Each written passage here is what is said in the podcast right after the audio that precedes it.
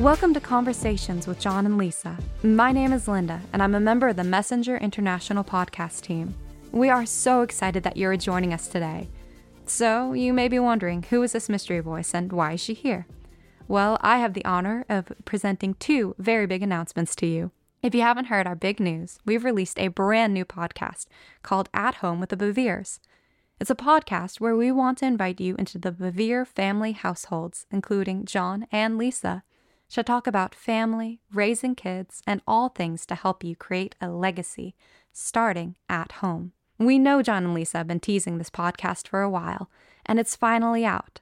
So make sure to check out this new podcast wherever you like to listen. The second announcement is we have something to celebrate because Conversations with John and Lisa has now released over 200 episodes. A very big thank you goes out to all of our listeners because we seriously could not have done this without you. So, to celebrate, we want to share another one of our favorite conversations from the archives. Today's episode is a conversation between John and Lisa, which features their sons, Addison and Arden Bevere. It's a conversation revolving around the I Am book from Sons and Daughters. This is incredible content and it applies to all generations. So, without any more delay, I present to you today's conversation with John, Lisa, Addison, and Arden Bevere.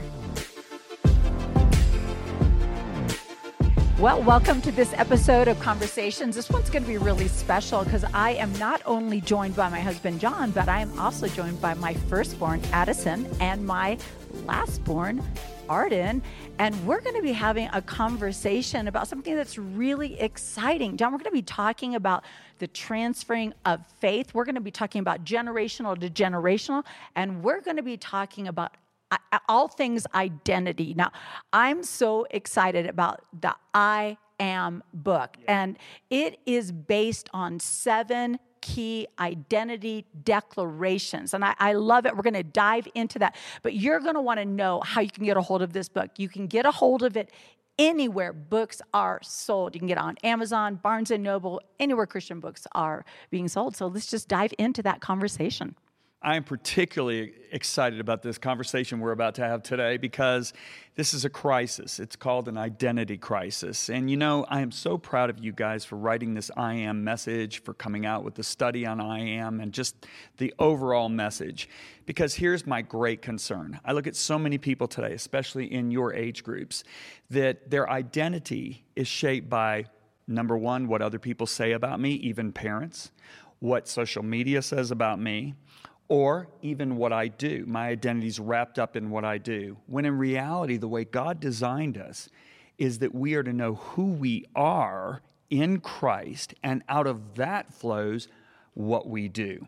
And when we do that, we now become people who are walking in a confidence that that is so important to be successful in life and what we've been created to do. And so I'm excited about this, Addison. It's great to have you, Lisa, Arden just uh, it's great to be here. Yeah, thanks yeah. for having us. You know, I'm going to open it up with a question, and I'm oh. just going to throw it to the whole group. Is that all right? Let's do it. All right. So this book explores seven different I am statements. So here's the seven statements: I am holy, I am righteous, I am loved, I am secure, I am confident, I am creative, I am called.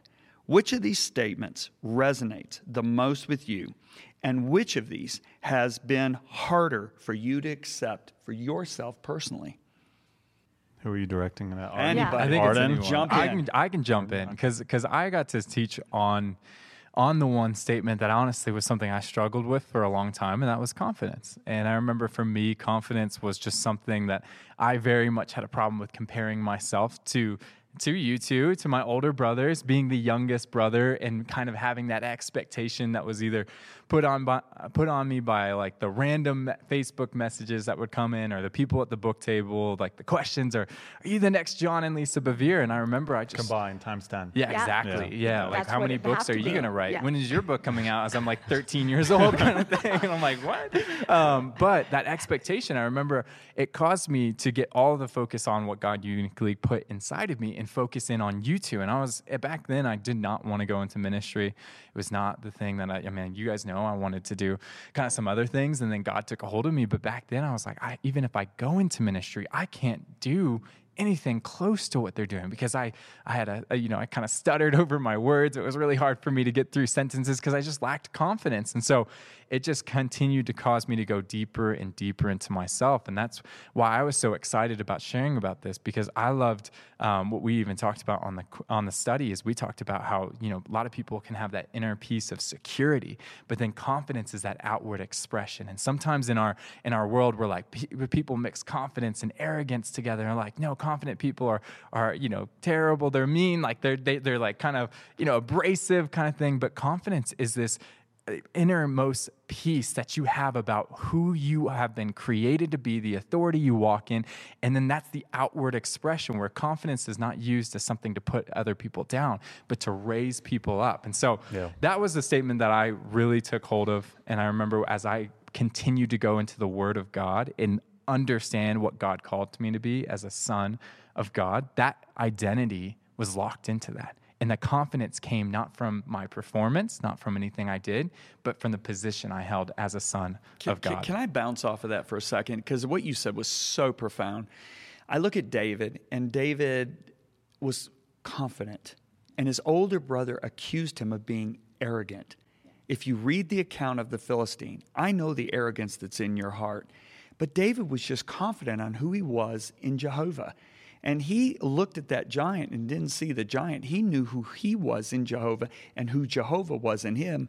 And he went with confidence. And I love that, what you just said, because people are basing their confidence off of the wrong things, or they have no confidence because they have no foundation in a relationship with Jesus. You know, I would take that a step farther. I don't think that David was confident in who he was in Jehovah.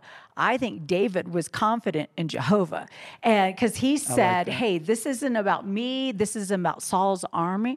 And I think when people are intimidated, they will accuse confident people of being, uh, being arrogant because yeah. they don't have that connection. I, you know, it's funny that you would struggle with confidence because that would have been what I would have struggled with um, because of a number of different things. And I remember uh, a moment looking in the mirror and thinking, I can't believe I'm agreeing to move outside of my shell. I can't believe I'm moving into a new season. I'm a sleep deprived mother of four children. I have nothing to offer. And I heard so clearly this is not about you. This is about me. You know, and so I think that a lot of times if I place my confidence in my ability or in comparing myself to other people, I've already lost. But if I understand, you know, it we were having this discussion yesterday about heroes of faith in Hebrews 11. They they aren't the heroes, they were heroes because they had faith in God. It said through actions because they responded to who God was. And yeah, so I love that. And, you know, one of the things that I love is I've gotten to see you guys grow in your own manner. Uh, I don't know that we made it easy for you. And I, I mean, do you? I, I, rem- I remember going to your second grade class and your teacher telling me he does not know how to speak up for himself he does not know how to advocate. And I said, he has three older brothers. I, I didn't blame myself in there, but I did say, so, yeah. Austin did tell me at one point, he's like, when I kind of came over that, he was like, I'm so glad you have a personality now. I was like, thanks, Austin. like, did he really say that to you? That's the first time I've ever heard that. that. okay. wow. Austin would say that. How about you, Addison? Yeah. Uh, if I could backtrack for a moment, I think it's important to give a bit of context as to what we're talking about with the I Am book. Yes. And so a few years ago, we we founded Sons and Daughters. It was something that God had put in Arden's heart. And it, it formed through a series of conversations, and we threw some things out there, and they started to stick. And we found ourselves caught up in something that had traction. It became a movement. And we put this idea of a covenant out there that people grabbed hold of. Yes. And it was these seven I am statements. And when we were going through scripture, when we were taking inventory of what y'all invested in us over the years, the things that you spoke over us, we found that they could all be placed within one of these seven I am statements. And then when we started engaging with sons and daughters all over the world across, Yeah. gosh, I mean, not every time zone, but maybe pretty dang close to every time zone, Yeah. dozens of countries, um, we started to see that the struggle was the same. Yeah. The questions were the same. The fears were the same. The opportunities were the same. We're like, look, we need to create something that's bigger than even just a single culture, um, a single family, a single movement. We need to create something that invites the global family of God, global sons and daughters together so we can come together and be like, hey, this is who we are in a world that is so confused about identity. Right. This is who we are, and this is what the outworking of our faith looks like in our cultural moment. And so the seven I am statements, if I can just hit them real quickly. Yeah. I'm holy. Yeah, and can we just pause which- on that for a moment? That's Can- my yeah. that's the one I was gonna say. Yeah, can you my, can you define that because yeah. I I wonder how hard it is for any of us to say that as a declaration. Absolutely. And that's that's probably why I'm the most passionate about that one in particular, because I do feel like holiness and the idea of the holy is what religion has used to perpetuate a us versus them mentality. It's what religion has used to be like, you're never good enough for God unless you fall within our mechanism, unless you do the things that we want you to do or tell you to do. So it always felt like a control tactic to me. But then when we start to understand what holiness is, which is an attribute of God's otherness, it's his beauty, it's his wonder, it's really that which cannot be defined. Right. Then we start to realize, oh my goodness, what a mystery, this. what a miracle it is to be invited into God's nature as sons and daughters of God. When He calls us His holy ones, He is calling us the children of the Holy One. He is speaking identity over us, He is speaking beauty and destiny over us.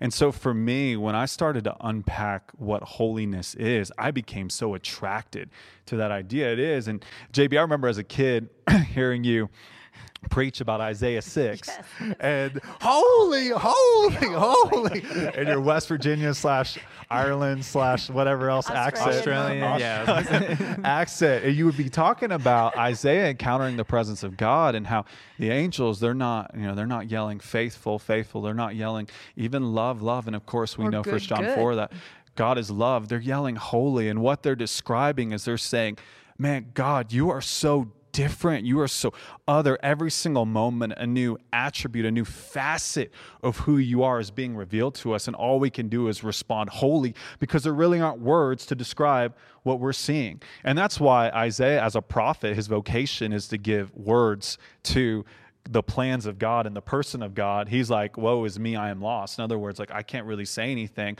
How do I articulate this glory that is other than anything that I've ever seen? But then, of course, the seraphim takes a coal from the presence of God, puts it on his tongue, and the man who is saying, Woe is me, I must be silent, is now saying, Send me. I'll be your messenger. I'll go. I'll go tell the world about your holiness, your plans, your purposes. And so I think we do. We need a generation of sons and daughters to be like, I am holy. I mean, just think about what the Apostle Paul is writing. Yeah. And, and I mean, al- almost half the New Testament are letters penned by the Yep. Apostle Paul. And what is he doing? He's saying the to the saints. saints in Philippi, to the saints in Corinth, to the saints in Rome. He's talking to Gentiles. Primarily, these are Gentile new Christ followers. Right. You read the rest of his letters, they were making lots of mistakes. They were still trying to figure out what it means to follow Jesus, and yet he was calling them holy. He's saying, You are the holy ones. And it is from that place of identity, from that place of belonging, from that place of elevation that we find perspective to do the holy work that God has called us to. So one thing that is so amazing to me is Ephesians 1 4 tells us that before the foundations of the world, you know, Jesus, the lamb slain from the foundations of the world, God predetermined that we would be holy. So before we ever prayed a prayer, before we ever did anything good to anybody, before we did any kind of action in regard to anything we're called to do, God declared us holy. And holy means you're set apart. God it says, I am holy, right? Which means, like, like you always say, I am completely unique unto myself in the way I am, right? Nothing is like me. He says, You are separated and you are identified with me before we ever did a thing. So when we operate out of that position, Now all of a sudden, we have confidence, as you said. Well, and then going to these I am statements, is every single I am statement, it's, you know, I am holy. So there's a continuation. It says, so I stand out from the crowd. And I think oftentimes what people always do is they always first put the first part of that statement first and they say, I stand out in the crowd, so that makes me holy. But like what you're just saying That's- is that's- God's wait, declared us. Yes. holy. Yes. And so what we tried to do is like, you know, with there's I am love, so I love without reservation. People don't understand that they are loved. Yeah. And so they withhold love from other people because they don't understand the love right. that's been given to them. Right. And so we tried to make sure that every single statement was not only just, hey, we're saying this over you, but it's a call to action. It's because God has already spoken these things Yeah. Over you. This is the things that He has This awaiting for you. Yeah, this is what He has. And so that's why we did the covenant because we wanted people to not only just get an idea and be like, hey, like this sounds cool. I'm gonna sign it. Kind of like I'm holy. Like yeah, no, but we wanted there the action, and we had thousands and thousands. I mean, tens of thousands of people actually signed the covenant when we released the covenant, which was so cool because it was a cry for people saying, I want the the life a hunger that, for that God has for me. Yeah, Yeah. you know what we've talked about is the Romans, where it talks about the entire cosmos, the entire universe standing on tiptoe, waiting for the unveiling of God's glorious sons and daughters. And that's what we were ushering. We're saying we want to usher in that statement. We want to usher in this Yeah. generation to understand that as the world is constantly questioning every single thing about your identity, that there has been a rooted destiny and identity that has been placed inside of you because of the Word of God, because of God's Spirit, and you need to walk in that. Yeah, like one of the I am statements is I am righteous, so I fight for justice. And it's from that place of righteousness that we actually have eyes to see what true, what eternal justice looks like. And we, of course, represent a generation that rightfully so is advocating for justice in a world that has always been defined by injustice. It, I mean, this isn't unique to our generation our world eh, has encountered different forms of injustices. I mean, that's part of the reason why God did what he did in the person of Jesus was to show us a new way, a new path toward justice because all our other mechanisms for justice kind of fell apart. And so, um, as we're looking at each of these I am statements, they do call people to action. And we had people saying, Hey, we love this short form. We'd love for you to go in greater depth as to what it looks like to embody these ideas, to live from this place of covenant, and to embrace the adventure that God has called us to. I love that. And, you know, and it's God's pattern. God calls those things that are not as though they were. And so he comes to Gideon, the angel says, Mighty man of valor, when he is the least of everything, when he's hiding, when he questions everything. Let me just do one more time for clarity's sake.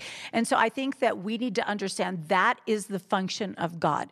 God says, All right, this is how I see you, this is how I see you finished. Now, begin to walk in, into that direction of how I already see you. So he isn't saying, I'd like to see you this way. He's saying, I do see you this way. And I love that. I mean, before Jesus did anything, this is my beloved son in whom I am well pleased. That is just how God goes. He didn't do, I'll say that when you guys get on the other side of the wilderness, see if you pass the test with the devil, then I'll say it. No, he said it, which I believe empowered Jesus with an identity to go into the wilderness. It, you know, and and have that identity where he could leave in the power of God. Well, I mean, think about what Satan says. The accuser, the first thing. If. if If if, you're you're, the Son of really, if you're really the Yeah. Son of God, Yeah. that's how he begins all of If. it. Questions the Yeah. identity. Yeah, Yeah. at the very beginning, Because You know, if you y- undermine identity, you un- undermine everything. it's the open door. Yeah. What, I, what I'm thinking as we're talking here is this is really a message of humility. I mean, think about it. Years ago, uh, the self identification began, right? Um, I, I remember, I mean, this is years and years ago, I mean, 10 maybe. A guy identified as a dog, and I saw his video of him eating out of the dog bowl and all that. It's really tragic. somebody that self identifies, that's pride. Somebody that comes under the statement of our Creator of I am holy, I am right, righteous. I am confident, I am confident, I'm secure, secure. I am loved. That person Yep. is humbled themselves under the mighty hand of God. And therefore, what does God say? I'll lift I'll you up. you. I'll give you so what people Yeah. are trying to do, trying to get that elevation from self-identification, which they'll never get. They'll never get a f- fulfillment out of it. They can find in humbling themselves and saying, "Okay, God, you said I'm, I am, I am loved. Okay, I'm loved. Now I'm, it's going to be easy for me to love, right? Yeah. Or what if they actually don't think enough of themselves? That's what what if it is. they're what if they're self-identifying because they think I feel so uncomfortable as as a person I'm going to be a dog. Dogs are I mean I'm just They're saying looking for they something. don't Yeah. understand the higher. So they identify as who they've been or what their struggle is in that moment rather than who God calls them to be, which is that's where it's a leap of faith. And we've been talking about this transfer of faith from from one generation to another and the deconstruction and the things that should be brought forward and maybe the things that were just formed with, you know, out any spiritual function. And I think that this is something that we have seen loss. We have seen there's certain things where parents don't know how to pass on what is sacred without making it either uh, legalistic or or just oh we're just going to do everything. I was recently with some um, ministers and they were explaining to me that um, their their senior pastor is having a very very hard time because he never wanted to force anything on his kids. He wanted it to be their, you know, the, the this was the parents' decision. We want it to be their idea, and yet they're completely disenfranchised. So they're asking me, how do you find that balance between what you force your kids to be involved in and and what you allow them to develop in their own lives? And it's a big question. You know, I just remember you saying to our sons as they were growing up, "You are the you are uh, princes. We're raising you as princes. You are disciples. You're taught of the Lord, Yep. and your peace is great." And I quoted constantly, Isaiah over them, yes. Constantly speaking what God said about our children to them. But we And- also didn't feel bad that they were in our family. I I know there's a lot of ministers that feel bad, Like like, their guilty. children. Oh my gosh, my kids have to go to church, so I'm gonna I'm gonna let them do this or that. And we were really like, hey guys, you you were handpicked for this family. You get to do this. You get to do this. There's like an Aaron anointing on our family, and this is a privilege. Um, I, I don't know how well we did it, but I'm so proud of you guys. Um, I feel like you guys are way ahead in these identity pieces, on this holiness piece, on the confidence piece than we were at your age. Uh, I remember us. so Yeah, Arden, you should have seen us when we were your age, when you were struggling. Like, I, I, you would have said, "Whoa, there's no hope for that that guy," you know. But it, you would have ama- liked his mustache. You know, though. we've we've would've loved your constantly said to you guys, God has called you to go farther, do more, to be more effective, and we still want to see that so much, and we believe that will happen because that's what our Creator says. Abraham, Isaac, and Jacob. There's there's more fruitfulness with any every generation, and this is what we really need to understand: is God wants us to be fruitful if we just get our identity from who we are in Him. Yeah. And that entrustment always extends out to the furthering of people. It's not it's not that we're, you know, you guys have positioned us well for our benefit. It's for the benefit of the people. It's benefit of the masses. And I think that's incredible.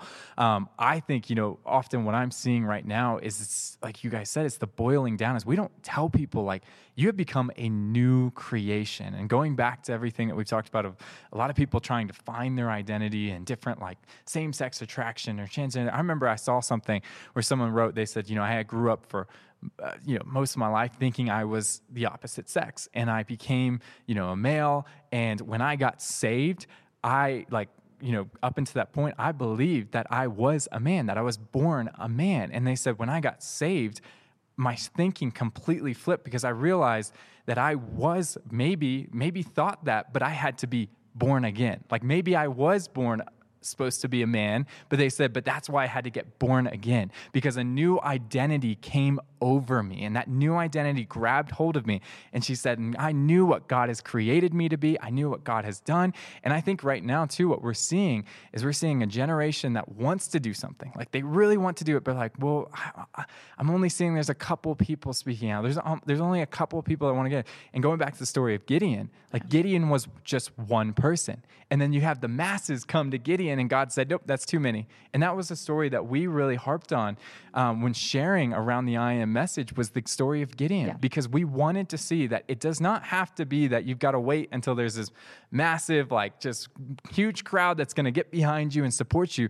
It's like God's going to bring the things that needs to come. What you have to do is trust God in that situation, even when it feels like, hey, I don't think I have everything, I don't think I'm equipped enough, that you're ready to step out. And I think that's that's what I'm wanting to see from this generation. Like, well, I think the the big heart cry of sons and daughters is not that there's a lack of sons and daughters in the world, but there's a lack of sons and daughters who have stepped out into the fullness of what that actually means. Because we would see the transformation, we would see the con- converts across this world if we saw more people walking in the identity. I mean, going back to David, you know, David was at the battlefield, right there up in the front, looking at Goliath. And what do you see? There was no lack of sons and daughters of God. The entire army of Israel was standing right there. But what there was a lack of was one son or daughter of God stepping up and saying, you know what, that enemy is not going to hinder this generation of Israel. And that's what we're looking for. That's what we want this book to be. We want it to not Love be it. that it's, Yeah. you know, it's us, you know, one specific person on this team, but it's been a collective group of people that have sown into this book, that have written into this book, that have given their testimonies How many, into this book. how many contributors do we have to this book? To this book. I, I think if I remember correctly, it was eight or nine. Wow. But we had total contributors that people who actually contributed to the book. It was something like 45. So It was maybe a- it was eight or a- nine authors, but 45 so, contributors. Yeah, so it's uh, Well, well, no, that's not including. That's not even including our internal team. team. It's, it's people that were, yeah, people Yeah. that sent in things. wow. Yeah, and so the idea is it's a book for sons and daughters by sons and daughters. And can I just say, just the name sons and daughters is very, very key because we have a culture, since we- we're talking about self identify. Are you a boy? Are you a girl? Are you non binary? See, God doesn't talk to us as male or female. He doesn't talk to us as boy or girl. He calls us according to relationship, which is sons and daughters, which is way higher than gender. And so I love that that is a relational dynamic. You know, so they aren't saying, Are you a son or a daughter? In the questions, they're saying, Are you a man or a woman? And it's a very interesting that God calls us as a father, his children. So you've got a question, Lisa. What's your question, Reed? Do you have a question? All right. Yeah. All right.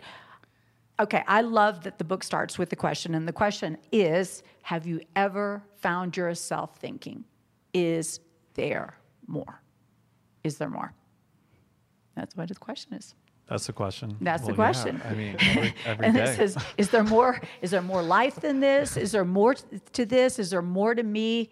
And uh, what kind of conclusion have you come to? Uh, yeah. Uh, again, I would say every day. I pretty much wake up with that question. I go to bed with that question. And I do think that's a part of what Paul is describing in 1 Corinthians 15 when he talks about dying daily. I do think that there is this sense of dying to what we believe is possible. Yeah. And it's Each not every more day. stuff. It's not. It's not more Yeah. stuff. I mean, please, that that narrative has been tried so many times. But and don't people you think that longing for more will never, ever be satisfied? it satisfied will never be here? satisfied and that's because ecclesiastes 3.11 says eternity Yeah. was written on our hearts and so there's something inside of us that is so spacious it's eternal it connects us with the very heart of god which is eternity and so we will always want something more i think Well, can I bring the scripture in on that to, to affirm you? Yeah.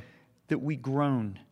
Romans 8 talks about us groaning yeah to all- become the fullness Yeah. of the Son. It it talks about daughters of God. creation groaning all and, creation. And we're, we We participate groan as within part of ourselves. creation Yeah. we yes we are groaning and, and ephesians um, where where paul's writing about the holy spirit as an inher- or a down payment for a future inheritance right like that's all tied into that as well because paul's breaking down in romans 8 the impact of the spirit and how we can start to participate in the Yeah. reality of being sons and daughters of god romans 8 14 and 15 through the spirit right so like Right. that is a part of what we get to participate in now but the truth is and paul writes in 1 corinthians 13 we do know in part right now Right. and a part of the experience that we have is a partial experience. And so we can grow in that. I'm not saying that we can't grow and experience new depths, but I think the question that we have to ask ourselves, because we do approach life for the most part, we approach life in this binary either or sense either I have it or I don't. And I think uh, maturity requires us to realize there's always going to be more and that's a part of the adventure that's a part of Yeah. the gift of life and you can't choose to wait to be satisfied until you have it all. And i think a lot of people today when it comes to their identity when it comes to their purpose they're like i will never be satisfied till i have it all. And they're missing out on the growth and the joy and the meaning of what's happening today the way the needle is moving in their life today, in their relationships, in their purpose, um, in their sense of identity, all of that. And so, what we want to provide to people is a way for them to be more aware of what God is doing in their world right now and through them right now, because that will locate them in this present time. Because I think a lot of people are trading their time for nothing because they don't view their time as valuable. And that's Right. one of the greatest schemes of the and enemy. they don't think there's more ahead, so Right. they're taking it now. Right. Is Yeah. to convince us what you're doing right now is significant. And that's why Jesus says in Matthew 6, he's like, hey, don't worry about tomorrow. Like tomorrow's going to have cares and concerns of its own. I want you to be present to what God is doing today because God is the only one who gets to live in the past, present, and future. We get to live in the present. If we try to live in the past or the future, we are, guess what we're doing? We're given into idolatry. And what happens when we become idolatrous? Our lives fall apart. And so we have to trust God with our past because the past is not ours. And we have to trust God with the future because the future is not ours. What we have is we have the present. And how we live in the present, of course, dictates what the future is going to look like. And so I don't even know how we so got the, on. gro- the groaning, about- about the the groaning is About good because it keeps us on the journey, but we need to be content in the journey. Is what I- I'm hearing you say. Absolutely. The Content in the groaning is a part of what awakens us to what's meaningful today in the journey. It's both and, it's not either or. And um, and I mean, I love what Proverbs 25 says. Purpose in the heart of man is like deep waters, and the man of understanding draws it out. Like you have to keep going back to those deep waters. You don't go back to a well one time. You go back to it again and again and again and again, and you draw it out. And there's a way to live with a with a sense of purpose and a sense of passion where you continue to go back and draw out and not just live on what you once experienced. So, you know, I, I- still can't shake this though, because I feel like there's some people out here that really need to hear that. And I, I feel like I'm failing at saying this clear. I think about the path of the righteous is upward, right? That shines brighter and brighter, all right? Until the day dawns and the morning star arises in your heart. That yearning for more keeps us going rather than just stopping. I can say, as a man who's walked with Jesus over 40 years, I have that groaning, that yearning, knowing Yeah. that every day there's a possibility of growing closer and even more intimate with Jesus and becoming more like him. Because the goal, the goal of the Father was that we be conformed to the image of his dear son. Yeah. And that's why Paul said, I'm pressing towards the mark of the high call. That was to be conformed to his image. And so it's okay to have that groaning and going, is there more? Is there more? The problem is, is when we look for more in my position at work, when we look for more in having a bigger house, when we look for more And and, having married. more popularity, Yeah. having more people following me on Instagram, that more will destroy us. The more that we should yearn for him is to be conformed to his image so we can have intimate fellowship with him. That's what makes us fruitful because, again, that's laboring out of our identity instead of finding our identity out of what we do. Yeah, and I think, and to your point, I agree with you. And to your point, I think a lot of people, because they don't understand the journey of more, they either are consumed with pursuing things that don't really matter, that aren't going to satisfy that, Yep, or they reject the idea that there's more. Yeah. They reject the idea Yeah, that, yeah, yeah. that God has something greater They for quit. them. They quit. And because they feel like they're not there now, they believe they will never be there. And that's why I think there is an appropriate way in how I started was what Paul says in 1 Corinthians 15 to dying daily and saying, God, you speak these things over me. I know this to be true. And I might not see it today, but I believe that you can give me eyes to see what I've yet to see. Yeah. Right. And that's that's the journey we're all on. Yeah. Can I can I skip uh, my question and actually steal Addison's question because I think this is a really good question. I know we're to getting I- I we're you to do getting we're getting closer to you know time on this, but um, I wanted to ask everyone if you could communicate one thing to sons and daughters of God about who God is and who He created them to be, what would it be? Because I think that's a big thing. I think a lot of people are are trying. They're like, yeah, well, I, I understand I'm a child of God, but what does that mean? What all encompasses that? And I know we talk about that within the book. So I mean, I think that's a great tool and resource to grab a hold of to be able to really understand those seven I am statements and what it means to be a son or daughter. But what would you guys communicate to them? Well, one thing uh, that I have found that I think is a little bit of a shock to people is God isn't looking for reasons to reject them, judge them. He is not disappointed. He is not on the sidelines of their life wishing they would do it better. He loves them. He loves them. And I, I feel like that somehow has been lost. And so what happens is we have this idea that we have a wicked, deceptive heart that we read about in the book of Jeremiah. And so why would God love us? If we have this wicked, deceptive heart, why would God love us? And so there's this kind of confusion to me in the gospel for a lot of people about even being born again. What happened when you get born again? do you have to still have a wicked, deceptive heart, and you're just trying to be good, and God loves you, but you still are wicked and just it, it, A lot of it doesn't. Or he doesn't really love you. He just loves Jesus. He loves Jesus, and Jesus said, "Please tolerate them." You. Yeah, yeah Jesus is like, "Please just tolerate them. Don't look at what they're doing." Jesus is like hiding it. Please don't see it. no, that's kind of it's, the mindset. Really like he's weird. he's yes. hiding. So I think there is such a need for a deep revelation that God doesn't just have love for them, He is love for them. I mean, and that's just a hard, like God, like I have love for John, but I am not love for John. And that is who God is as a person. And I think when we have a revelation, and you're talking about that I am loved, when when you have a revelation of the God who is love, then you can actually hear him call you by name. And when you have that connection of father and son or father and daughter, then he tells you, I love you, and who you are to me is more important than what you could ever do for me. So, so you're like, okay, wait, I thought I had a calling. He's like, yeah, your calling is to be my son and my daughter. And out of that, out of that relationship, there is an outflow of what we bring to the earth, whatever that entrustment is. And I just think too few people really understand the love of God. I think they understand the shame of their sin, the fallen nature of Adam, uh, the the mistakes of that moment, that day. I don't think they have a revelation of this fierce love of God for them. I really don't. And, I think and the scripture important. says He's made us accepted in the beloved. We're Even the accepted word before we accepted sounds- ever did a thing. And you know, a lot of people they want to they want to be accepted. They want to be embraced, right? They want to be affirmed. God says, "I made you accepted among the beloved before you ever ever Yeah, did when, a thing when for we are me." yet enemies. So we operate Yeah. out of that being accepted into his family, uh, into his citizenship. And out of that, we live. And if we live out of that, we're secure. I just look at Jesus, and, and, and, and I think your question that you just asked a son or a daughter is in the image of their father. An, a racehorse, I've said this time and time again, a racehorse cannot give birth to a worm.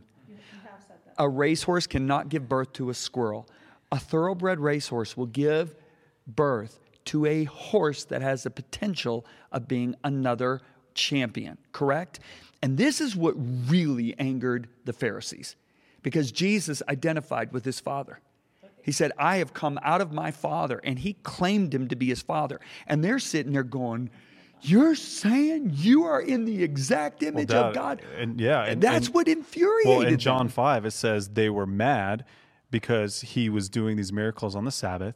But then it goes on to say they wanted to kill him because he was calling himself the, The son, Son of of God. God. That's why that they was the kill reason him. why they wanted to kill him. And now Yeah. let me put this scripture Yeah. with you. 1 John 3, beloved, now Yeah. we are the sons and daughters of God. Yeah. Not not not not when we get to heaven. right. Beloved, now. And I'm so glad John the apostle under the inspiration of the Holy Spirit said now. But you do realize the spirit of the world, and this is the world that Jesus is talking about in John 15 and John 16. The spirit of the world does not want us to identify as the sons and daughters of God.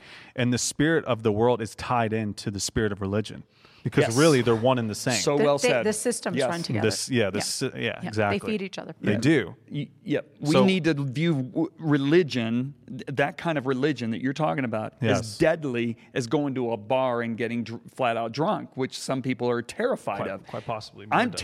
Terrified of the spirit of religion. Yeah.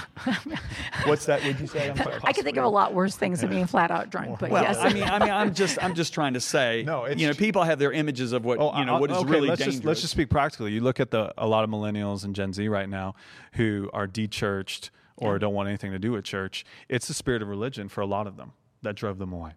A lot of those people, it was the spirit of religion, and now they want nothing to do with church. They don't want anything to do with anything that looks or smells like it could be religious. And we're having to navigate that now, like with the people that we're leading and the people we're engaging with.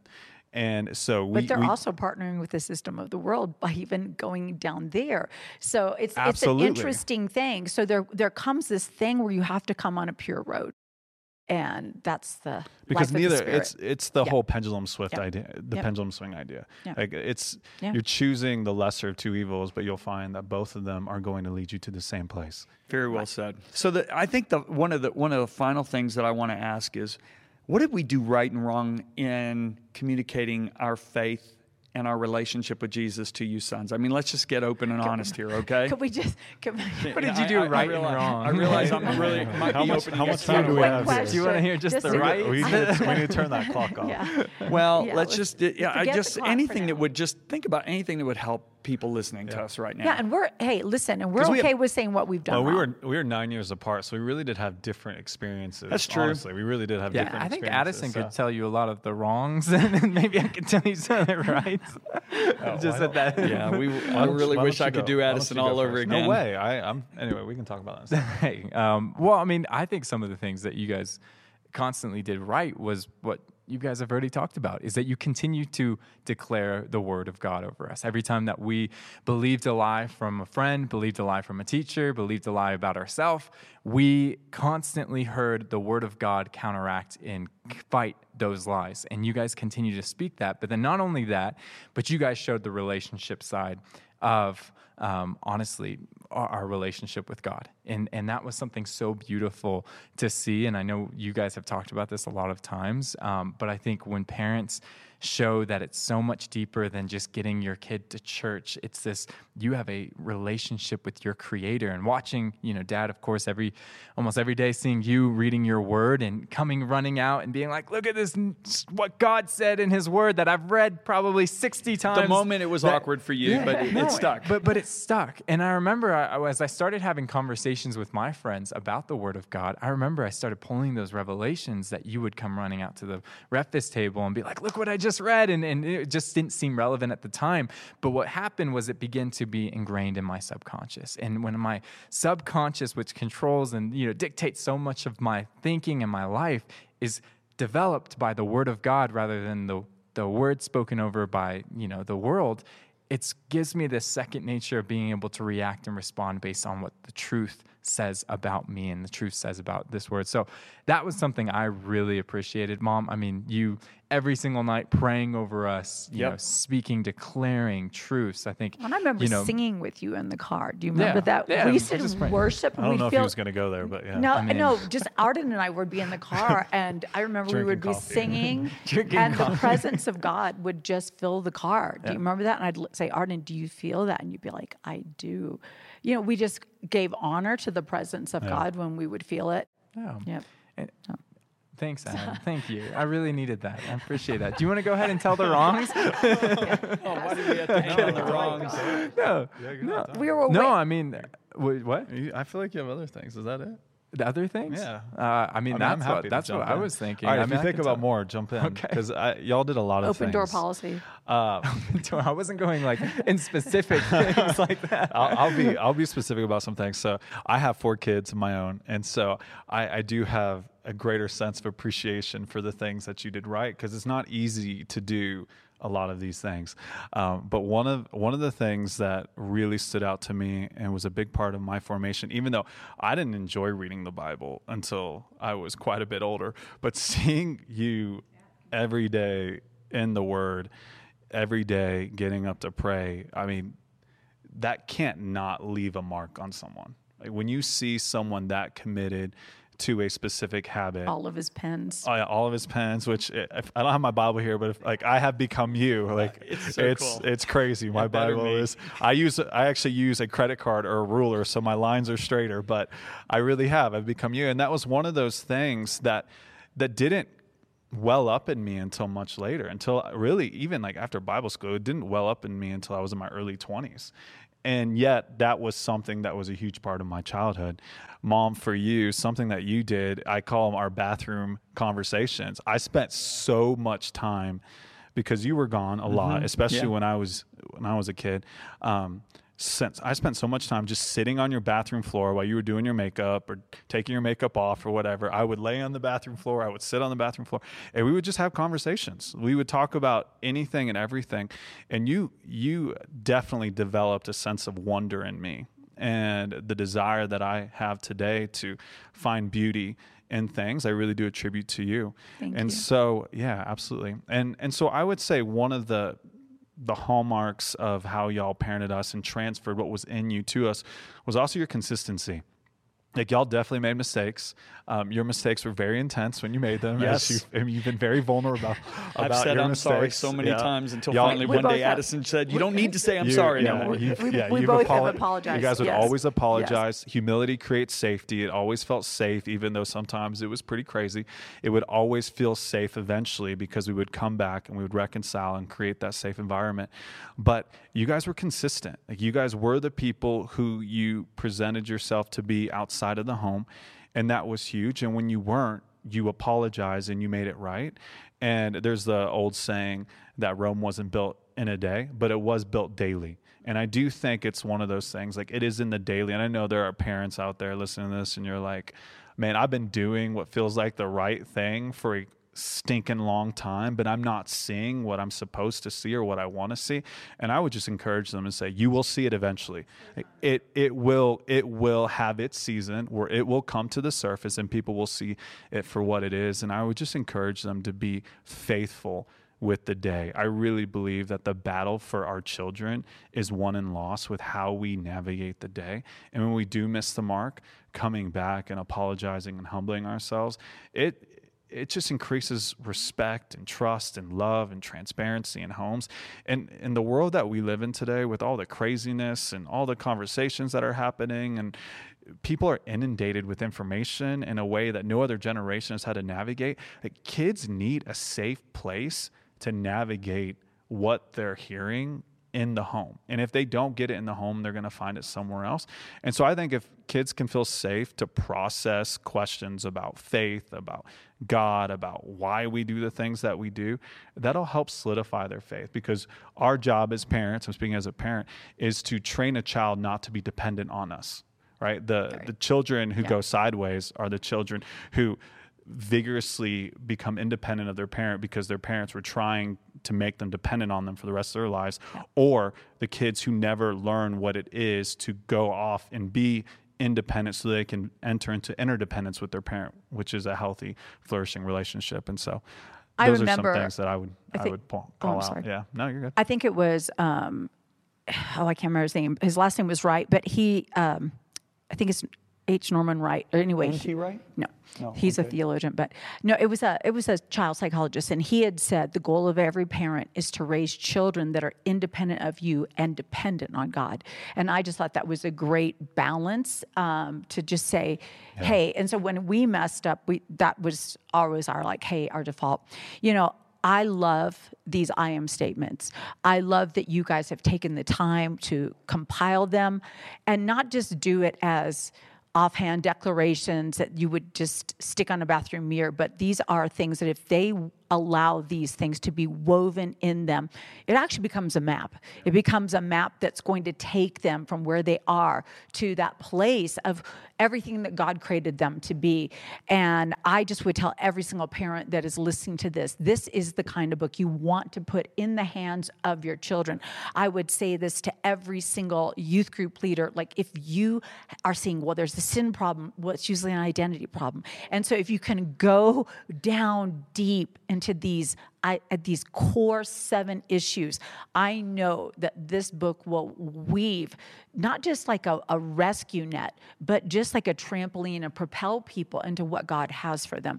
So I'm And, really and what excited I love about, about this book is you're getting the benefit of two generations. And I'm going to say something heartbreaking. I've seen, I've observed two responses with children with minister uh, parents. Uh, one response is, I'm going to go completely away from the, the roots that my parents instilled in me. But what you guys did is you got the gist of what we were saying, of what God did in our hearts for 40 years of walking with Jesus. But then you added your 35 years, your 27 years into this. So you're really getting two generations of wisdom because of the way. And, and what I love about you guys, you each have your, all you guys that participate in this book have your own voices. I mean, you do not sound like your carbon copies of John and Lisa Bevere. That was the biggest challenge was creating a synthesis of all these different voices. Yeah, But I that's bet. also what created really what makes the book so beautiful. Yeah. Is it is a synthesis of so many different voices from different continents, Yeah. from different age groups. wow. And I would also say it's one of our proofreaders, he's um, almost 40, and he was going through and he told me he was just bawling as he I was going that. through it. And he I love he, that. he has children of his own and he was telling me he's like listen i thought this was a book for young adults he's like but i realized when i was reading it this is for anyone anyone who needs a fresh revelation of what it is to be a child of god I love anyone that. who needs that fresh revelation So say the That was title really again. cool. i am I am, and then the subtitle. you want to do it Yeah, it's claim your identity, find freedom, and uh, Embrace the adventure. Embrace the adventure. Embrace We the just call it I Am, adventure. though. I Uh-huh. know it's a Yeah. big. 'Cause- It's a it's a big uh, subtitle because I am has so It much does. in it. But if you look at what. Jesus did in John's gospel, the seven I am statements, arguably eight I am statements, depending on who you talk to. But what he was doing is he was redefining sonship. And that's why he used the term father more than 100 times from John 5 to John 17. Jesus uses the term father over 100 times. And I think we, as sons and daughters of God, across generations, we need a fresh revelation of what it is to be sons and daughters of God. It's like what he said to Mary, right? Jesus' first first message after his resurrection, what is it? Go and tell them that I go to what? My Father and their Father. My God and their God. First message.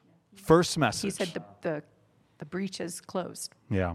And I, I really do believe that that is the key to uniting generations and to forging purpose, a sense of belonging. Like you were saying, the courage to go into the unknown, to find what God has for us individually and collectively. And our world needs that.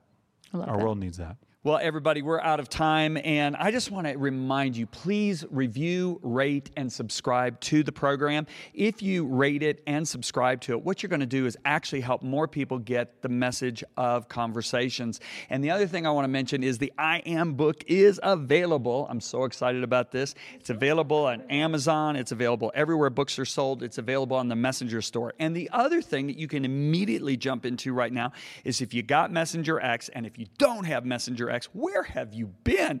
Anyway, just go to the App Store, type in Messenger X. The entire app is completely a gift to you. We ask you to join with us in this mission to disciple the nations of the world, but you can get on this app and get the I Am study that's already on the app. So you can dive in before Amazon gets your book to you tomorrow. You can dive in before Messenger sends it to you. Just get going on this because I'm convinced when we really grab a hold of this message of flowing out of our identity rather than finding our identity in what we do, we are going to be very powerful instruments for the King of Kings. We're really going to be sons and daughters of God. So until next time, this has been Conversations with John and Lisa and Addison and Arden.